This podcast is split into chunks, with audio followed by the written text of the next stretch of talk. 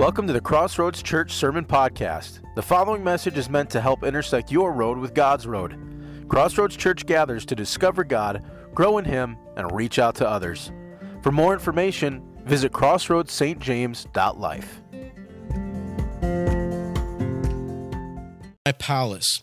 I saw a dream that made me afraid. As I lay in bed, the fancies and the visions of my head alarmed me. So I made a decree that all the wise men of Babylon should be brought before me, that they might make known to me the interpretation of the dream. Then the magicians, the enchanters, the Chaldeans, uh, and the astrologers came in, and I told them the dream, but they could not make known to me its interpretation. Let's pause here for a second. So we've got Nebuchadnezzar. He's had a, stir- a disturbing dream. Uh, he even talks about being a vision. So the fact that it's a dream and a vision means that while he was sleeping, he's seen it, and even when he's awake, it's been shown to him. So this has been on his mind. It's on his head. Um, and as we said, Nebuchadnezzar is in a very uh, different spot than he was uh, in the earlier dream he had of the statue. You guys all remember earlier in the book of Daniel, he has the dream of the statue, and he was just beginning his reign at that time. And so, do you remember what he did? He was like, Here's the deal I've got this dream, and I want all you enchanters and dream tellers and all this stuff, I want you to tell me what the dream is, and then I want you to give me the interpretation. And he threatened to kill everybody if they didn't do that. But, guys, remember that story? And, um, so this time it's a little bit different. He's established, he's firmly entrenched. Like we said, he's he's the king of the known world at this time. So at this period of time, he's not so concerned about the yes men that he doesn't want to listen to. He just wants someone to interpret this dream because it's it's really it's really bad for him. He's he, he doesn't like it. He's having a hard time, and and he's he's not sure. This dream uh, is a little more serious. The usual team couldn't get it done, um, so he's he's got to figure out who who can I do this? Who can I go through? This time, he's in that position of power, his prosperity. Um, uh, the people that come to tell him the dream that that hear the dream there's one of two things they either really can't interpret the dream or they don't want to because they know it's bad news for them. They understand what the dream is, they kind of get it. We'll see the dream in a minute. And so they're either like, well, we don't want to tell you because we think you're going to get ticked off, or they really don't understand the dream. Um, so, with all this happening, who can Nebuchadnezzar turn to? Let's look at verse 8. At last, Daniel came in before me he who is named Belteshazzar, after the name of my God, and in whom is the spirit of the holy gods. And I told him the dream. Um, so, why didn't Nebuchadnezzar simply turn to Daniel in the first place, right?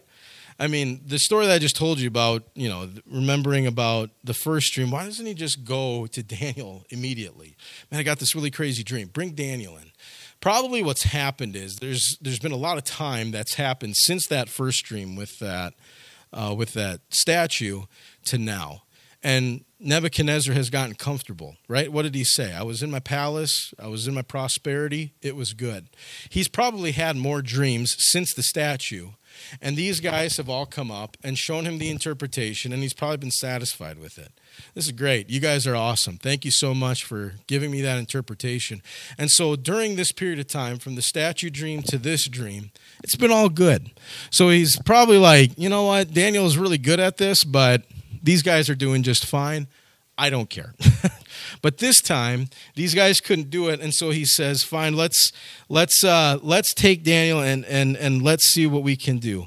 Uh, this dream was a little serious. The usual team couldn't get it done, so he finally turns to Daniel. Now we can chuckle at Nebuchadnezzar about this, but only because sometimes we do the same thing right? How many times do we lean on our own strength, our own knowledge first, only to later go to God when everything else fails? Right? How many situations have you been in where you're like, okay, I'm going to try this, I'm going to try this, I'm going to try this, I'm going to try this, I'm going to talk to this person, talk to that person, off the list, check it, check it, check it, check it. And then finally, when it's all said and done, then maybe I should go to God. maybe I should talk to Him. How often do we do that? We can chuckle about what Nebuchadnezzar does here, but it's only because we do the same thing. I want to encourage you guys, whenever you have that opportunity, to make sure that you go to God before all else fails. So Nebuchadnezzar tells Daniel the dream. Look at verse 9. Verse 9, O Belteshazzar, chief of the magicians, because I know that the spirit of the holy gods is in you, and that no mystery is too difficult for you, tell me the visions of my dream that I saw in their interpretation. The visions of my head as I lay in bed were these I saw and behold a tree in the midst of the earth, and its height was great. The tree grew and became strong and its top reached to heaven, and it was visible to the end of the whole earth. Its leaves were beautiful, and its fruit abundant, and in it was food for all. The beasts of the field found shade under it, and the birds of the heavens lived in its branches, and all flesh was fed from it. I saw in the visions of my head as I lay in bed, and behold, a watcher, a holy one, came down from heaven. He proclaimed aloud and said thus Chop down the tree, and lop off its branches, strip off its leaves, and scatter its fruit.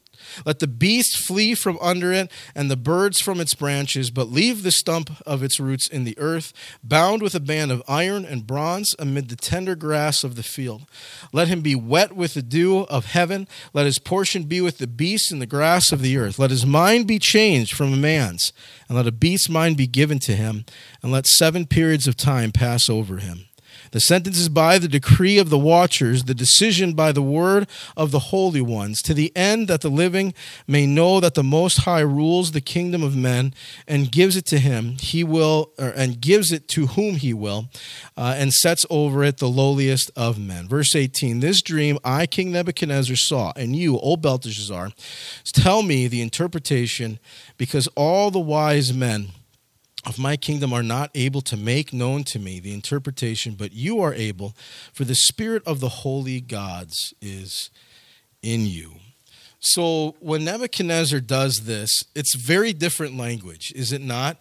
Uh, in fact, literally, this is not written in Hebrew. This is written in uh, uh, Aramaic, and so everything about this is completely different. I mean, you've got watchers coming down. I mean, what the heck is a watcher?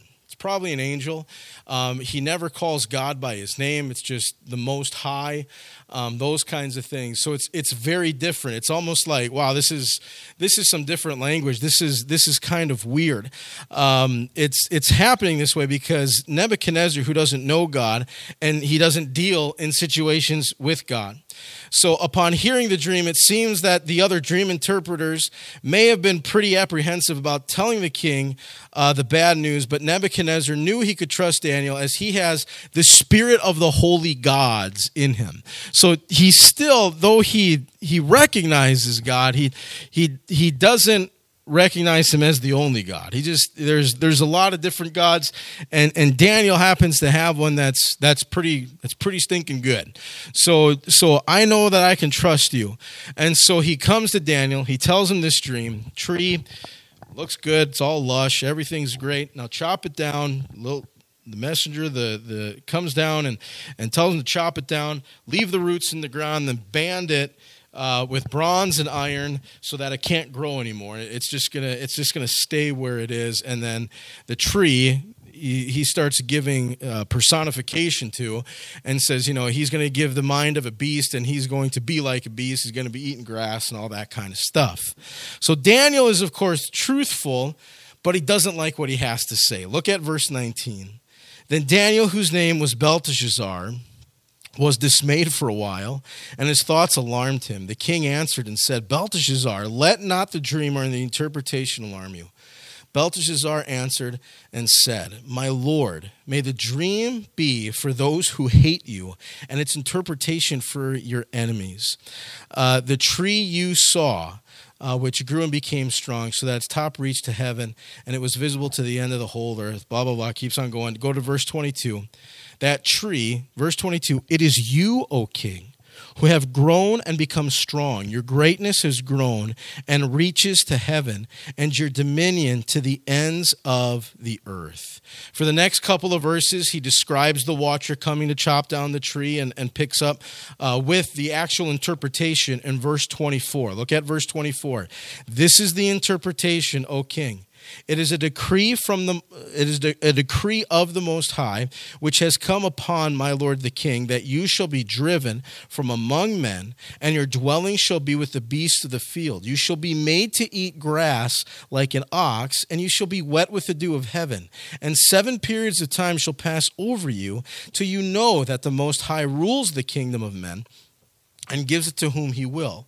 And as it was commanded to leave the stump of the roots of the tree, your kingdom shall be confirmed for you from the time that you know that heaven rules.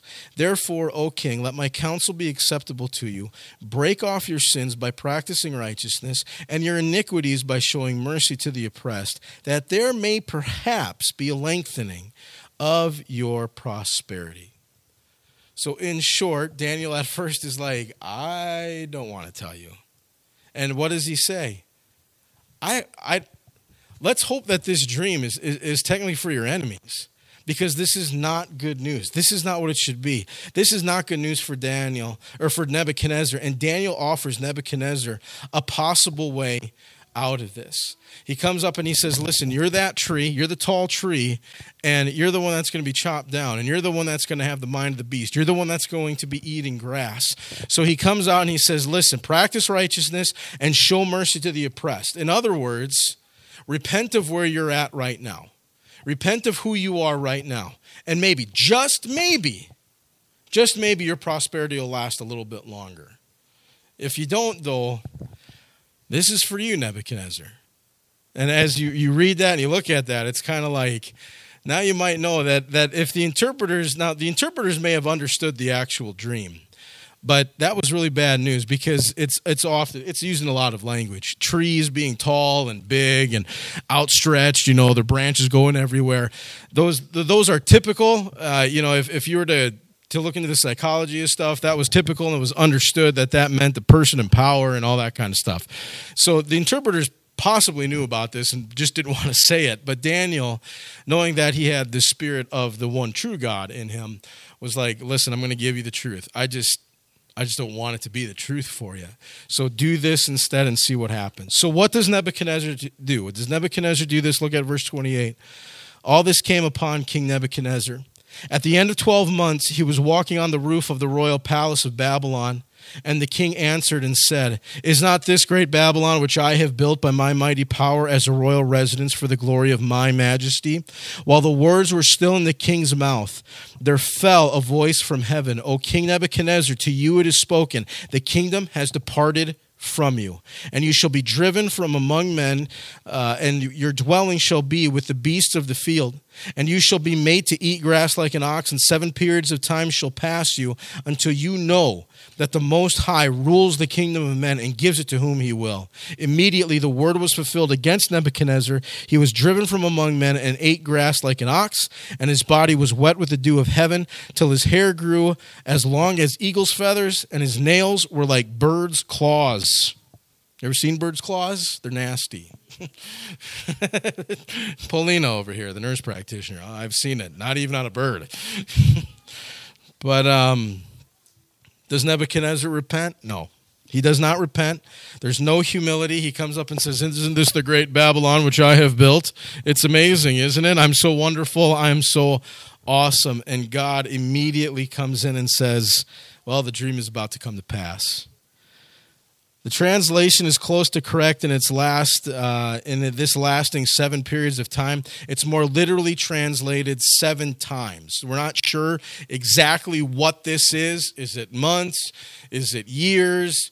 It's not decades, but it's it's like what what is it? We're not really sure what it is, but it's it's a lengthy amount of time. Um, but uh, there's there's no record of this ever happening outside of what the Bible has just told us. However, there is a period of seven years between 582 BC and 575 BC in which none of uh, Nebuchadnezzar's governmental activity is ever recorded. There are also other parts of his reign in which it looks like there is kind of a co regency happening, which means there's two people ruling at one time the father and typically the son. And uh, there are aspects when you look at the Babylonian record in which uh, Nebuchadnezzar and his son, evil Merodach, uh, is, is reigning at the same time. So there's this period of time. A lot of people don't believe this actually happened because they can't find it necessarily in the Babylonian record. It's only in the Bible, and people like to say, well, the Bible's garbage. And, you know, well, it's not. But this is some of the history that's there to show that, listen, this this did happen at some point. Note also the narration went from first person. You know, I, Nebuchadnezzar, was sitting in my palace. It was great. I was having a good old time. I went to go talk to Daniel. I went to talk to the other dream. He's, he's talking in first person. And then for this section of scripture, he all of a sudden changes it to third person. And then it's like you looking at Nebuchadnezzar and telling the story. And then Nebuchadnezzar uh, was was was prideful. It's almost as if Nebuchadnezzar wanted to let you know, hey, listen, when this happened to me, I wasn't that person. That that was that was crazy, man. And you need to understand that that was Crazy Man during that period of time. It wasn't really who I was. And so he kind of changed it. He doesn't want to, people to think that the crazy dude was really him. The real person was who he was in this la- earlier part and who he is after this. So he goes through this long hair, claws. He's eating grass. He's probably looking like an absolute freak uh, amongst the people. They're probably trying to hide him within, you know, his kingdom and stuff. Like I don't know where we're gonna put him. Uh, maybe we can stick him in a group of a bunch of cows or something, and nobody will notice that he's out there. We really don't know anything about this. We just know that Nebuchadnezzar never repented of his pride, and the Lord fulfilled the punishment that was due him.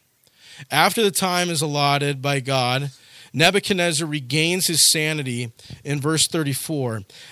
At the end of the days, I, Nebuchadnezzar, lifted my eyes to heaven, and my reason returned to me, and I blessed the Most High, and praised and honored him who lives forever. For his dominion is an everlasting dominion, his kingdom endures from generation to generation. All the inhabitants of the earth are accounted as nothing, and he does according to his will among the host of heaven and among the inhabitants of the earth. And none can stay his hand or say to him, what have you done? Verse 36 At the same time, my reason returned to me, and for the glory of my kingdom, my majesty and splendor returned to me. My counselors and my lords sought me, and I was established in my kingdom. And I still and still more greatness was added to me. Now I Nebuchadnezzar praise and extol and honor the King of heaven, for all his works are right and his ways are just, and those who walk in pride he is able to humble. So he has this time of, you know, insanity, mental illness, whatever term you want to use there, the Lord gives it to him. And after the allotted time, so during that time, though he's going nuts and he's got hair coming out everywhere and big old long nails and everything, at some point within there, after the time has passed, God has brought his to his attention, listen, I am God, and this is how this works. I'm in charge of all of it. Now, we talked about this a little bit last week, right? We talked about how Jeremiah and Ezekiel write about uh, the judgment of the nations. And most of these nations, what do they struggle with? They struggle with the fact that they think that they're all that in a bag of chips, right? They're like, listen, we're in charge. We know what we're doing. We're so powerful and we're so awesome because of who we are, because of everything we've done, or even because of some other God that I worship. And God comes out and he tells them through Ezekiel, through Jeremiah, and even through Isaiah, too, uh, and a few other prophets. What does he say? Nope, you're all wrong. It's all me. I am the one true God, the God of Abraham, Isaac, and Jacob. And here with Nebuchadnezzar, he gets this opportunity to kind of change his ways, to kind of understand what is actually happening. Now, listen, there are some that believe Nebuchadnezzar had a conversion experience based on these last few verses, but there's not many. Not many believe that he actually changed and was like a follower of God and became Jewish or anything and you know started practicing Sabbath and started saying, "Hey everybody, let's start doing the the festival days like these guys have. Let's do these feasts, let's do all this stuff. This God is amazing and awesome. Let's start following him like like we should." He doesn't really do that. There is no indication technically of a relationship with God. There is no indication of a better understanding of who God is. As we've talked about in God Chasers on Wednesday nights, there's plenty about the hand of God. There's plenty about everything that He's giving to Nebuchadnezzar, all these cool things that He's seen. That's great. But there's nothing really here about Him seeking the face of God, about Him coming out and saying, you know, He, gives honor where honor is due, but there, there's, there's no sign of that relationship. There's no sign of this is the one true God. Really, all that Nebuchadnezzar has the idea that Daniel's God does way cooler stuff than any of the other gods, right? He's seen some pretty cool stuff. The first dream in which Daniel came out, told the dream and the interpretation Shadrach, Meshach, and Abednego, I'm going to light this furnace hotter than the surface of the sun. I'm going to throw you in it, but you're not going to die. you're going to live, and you're not even going to smell like smoke when I pull you out of there. He's seen some pretty cool stuff. He's seen this happen. He's seen a lot of neat things happen. Sure, he praises God for those good things he's done, but like I said, he's just giving honor where honor is due. What happens when Nebuchadnezzar has his wits about him and things don't go the way he wants them to? Does he go after the one true God, or does he line them all up and see which one suits him best? Let's see what these other guys have to say. Let's see what else happens. We don't get a lot more after this. We don't get much more understanding of where Nebuchadnezzar is going after this kind of stuff. And it's probably because his life totally didn't change. It just kind of stayed the same. You're, you're, you're, you're the, the ultimate power of the known world, and you just continue kind of going where you are. You might be a little bit more humbled. You might not be beating people um, like, like some other rulers have done. And, and the truth is, is when you look at the record of Babylon during the time of Nebuchadnezzar, he actually was very kind to the exiles. He actually treated them very well. He wasn't like beating them. It wasn't like the time when they were in Egypt. They weren't slaves or anything like that. It was just, listen, I'm in charge because I've overtaken everything. So you guys live here and, and do whatever you want to.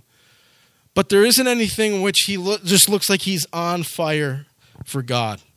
It's kind of sad because really the part of the issue is Nebuchadnezzar has no clue what he has in the person of Daniel. Daniel is sitting there, and like I said, you know, he goes with everybody else, tries to listen to everybody else. Nobody can give him the interpretation, and finally, Finally, Daniel shows up. Oh, good. I'm Glad we got one person in this kingdom that knows what they're doing. He has no clue who he has in the person of Daniel. Now, just to give you an idea of who Daniel is, we've already seen great things happen. But in Ezekiel chapter 14, Ezekiel chapter 14, at the time of the destruction of the temple in Jerusalem, God turns to Ezekiel and says, Listen, there's three guys. You know them, Ezekiel. A guy named Noah, a guy named Daniel, and a guy named Job. You all know those guys, right? Most of you in here probably heard of them in Sunday school. Noah, Daniel, Job. God literally tells Ezekiel, you know, when this destruction happens and everything is gone, and those three guys, they'll save, they would have been able to save themselves based on their own righteousness, but that's it. Their kids wouldn't have survived it. If they were there and their kids were with them, their kids wouldn't have survived it. But now Noah, Daniel, and Job, their lives would have been spared. Now, the reason I bring this up is because of who Daniel is in the eyes of God. I mean, that's, that's pretty powerful for God to say, listen, this person is so righteous, was so good, was so obedient to what I've called them to do. Their lives would have been spared. Their kids, their other family, they probably would have gone down in the destruction. Now, we can go much deeper into that, what that means, and all that stuff. That's not what I want to do today. I just want to show you how powerful Daniel is within the eyes of God. And Nebuchadnezzar is just kind of missing it. He's not going with Daniel learning more about God. He he, he's just kind of clueless on this. He's ignoring the opportunities to learn more about the God of Abraham, Isaac, and Jacob, to learn more about the one and only true God who gave Nebuchadnezzar everything that made him the tree that he is. This may be more insane than what he just went through, right? The insanity, you know, you look at it and it's like, whoa, look at that. You're crazy. That's nuts. But what's more insane is the fact that he looks at Daniel, he has this teacher, he has this man of God, not the man with the spirit of the gods. He literally has the Holy Spirit, the spirit of the one true God in him. And he's just kind of pushing him, not pushing him away, but he's just kind of like, well, I'll just use him when I need to. I'll follow this guy when I need to. And he's completely missing it. Listen, friends, sadly, some people live their entire lives like Nebuchadnezzar. They believe in God. They know He exists. They come to church. Maybe they say some prayers. Maybe they sing some songs. Maybe they get really and happy and excited about the various things that God does in their lives and the lives of others. But there's no relationship. There's no relationship. There's knowledge, there's physical healing, there's emotional healing, maybe even some goosebumps. But there's no relationship. I can see what God does, I can hear what God does. That's great, but I only want to use God when it suits me. And that's where Nebuchadnezzar got himself in trouble. Friends, don't let this happen to you. Don't leave today without at least starting a relationship with God. If you have a relationship with God, awesome. Keep it going. If you don't, you need to start one today. The Bible tells us today is the day of salvation. And listen, it's very easy. God made it very simple. What did you just say? John 3:16. For God so loved the world that he gave his only son that whosoever believes in him will not perish but have everlasting life. All I got to do is believe. Believe what we celebrated today. That Jesus died on the cross, that he came down from heaven to be flesh and bone, just like you and I, but perfect. That he shed his blood on that cross, that cleansed us, made us whole, made us new. But also with that, he opened it up that we could have a relationship with him. I mean, yes, God does miracles and God moves in power. And there are things that that happen. Like I said, that'll give you goosebumps. It'll, you'll just be like, wow, that was amazing.